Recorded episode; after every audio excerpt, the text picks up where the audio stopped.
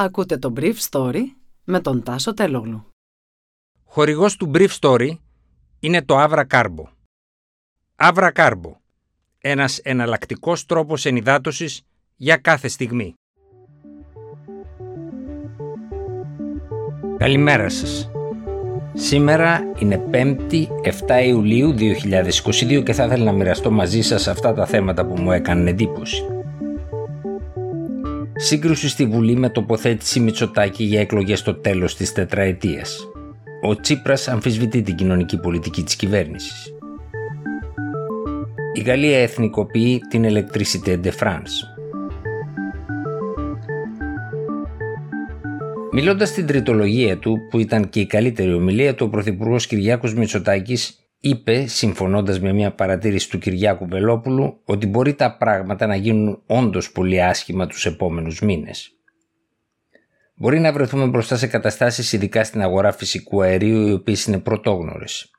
Και ισχυρές οικονομίες όπως η Γερμανία που έχουν μεγάλη εξάρτηση από το φυσικό αέριο, ειδικά για τη βιομηχανία τους αλλά και για τη θέρμανσή τους το χειμώνα, θα δοκιμαστούν σε επίπεδο που δεν μπορούσαν καν να το φανταστούν πριν από έξι μήνες. Οφείλουμε λοιπόν να έχουμε δημοσιονομικές εφεδρείες. Σας έχω ξαναπεί για τις δημοσιονομικές εφεδρείες, τις χρησιμοποίησαμε με φιδό καθ' όλη τη διάρκεια της κρίσης της πανδημίας, το ίδιο θα κάνουμε και τώρα για να μπορούμε να έχουμε την άνεση ότι έχουμε μια δυνατότητα να στηρίξουμε νοικοκυριά και επιχειρήσεις στο βαθμό που αυτό είναι εφικτό. Πώς συμβιβάζεται αυτή η τοποθέτηση του Πρωθυπουργού με την διακήρυξή του ότι οι εκλογές θα γίνουν στο τέλος της τετραετίας αλλά και με νέες παροχές που υποσχέθηκε χθες από την 1η Πρώτου του 2023 δεν είναι ορατό.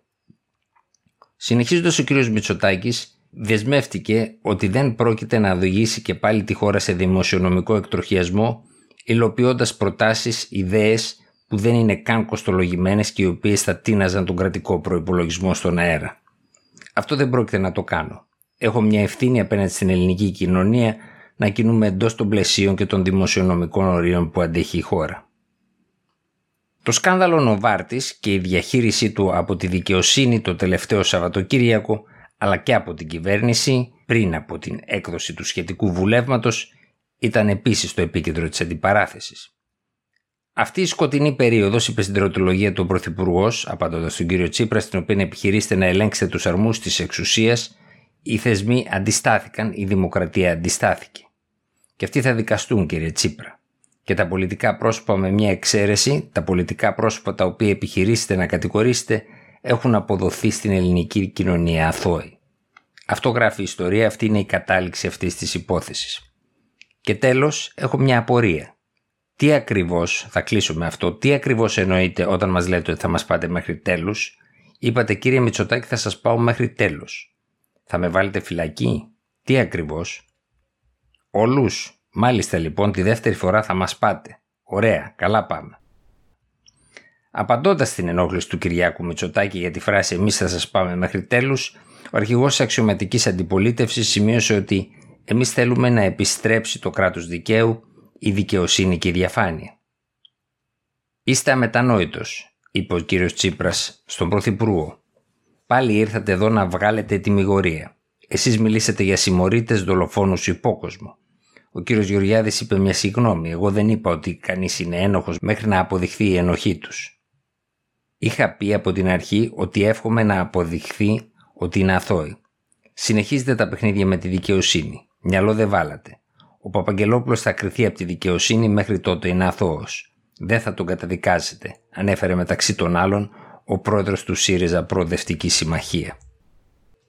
Αξίζει να σημειωθεί πάντως ότι και στις τρεις παρεμβάσεις του Πρωθυπουργού αλλά και στις αρκετά εκτεταμένες τοποθετήσεις του για την υπόθεση Νοβάρτης έλειπε το όνομα της κυρίας Ελένης του Λουπάκη. Απέναντίας ο Πρωθυπουργός αναφέρθηκε στην υπόθεση Νοβάρτης μιλώντας για την κυρία Ελένη Ράικου και τις απειλές που είχε δεχθεί από τον πρώην αναπληρωτή Υπουργό Δικαιοσύνης Δημήτρη Παπαγγελόπουλου να οδηγήσει την υπόθεση στη Βουλή, κάτι που είχε αρνηθεί να κάνει. Η γαλλική κυβέρνηση θα εθνικοποιήσει την Electricité de France, την ηλεκτρική εταιρεία της χώρας που διαχειρίζεται τα πυρηνικά εργοστάσια της, η οποία αντιμετωπίζει οικονομικά προβλήματα. Η Electricité de France ανήκει σήμερα κατά 84% στο γαλλικό κράτος. Αλλά χθες η Πρωθυπουργός Ελιζαμπέτ Μπορν δήλωσε στο Γαλλικό Κοινοβούλιο ότι η πρόθεση του κράτους είναι να κατέχει το 100% του κεφαλαίου της EDF. Η κλιματική κρίση απαιτεί ισχυρές ριζοσπαστικές αποφάσεις. Πρέπει να έχουμε τον πλήρη έλεγχο της παραγωγής και του ενεργειακού μας μέλλοντος. Πρέπει να διασφαλίσουμε την κυριαρχία μας απέναντι στις συνέπειες του πολέμου και τις κολοσιαίες προκλήσεις που έρχονται, είπε η κυρία Μπόρν. Η Γαλλίδα Πρωθυπουργός δεν έδωσε λεπτομέρειες για το σχέδιο της γαλλικής κυβέρνησης.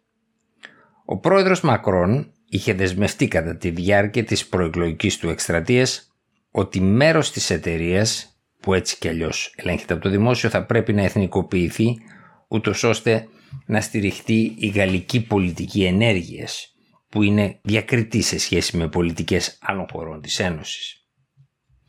Η ΔΕΦ έχει σοβαρά προβλήματα όπως το γεγονός ότι πρέπει να ανανεώσει τους αντιδραστήρες της στα πυρηνικά εργοστάσια αλλά επίσης έχει και το πρόβλημα ότι σε πολλές περιπτώσεις η κατασκευή νέων εργοστασίων έχει βγει εκτός προϋπολογισμού. Τα προβλήματα αυτά φαίνεται ότι γίνονται πιο δύσκολα και δημιουργούν μια κρίση ρευστότητα στην εταιρεία καθώς η γαλλική κυβέρνηση έχει επιβάλει κρατικό πλαφόν στις τιμές. Ήταν το Brief Story για σήμερα 5η 7 Ιουλίου 2022.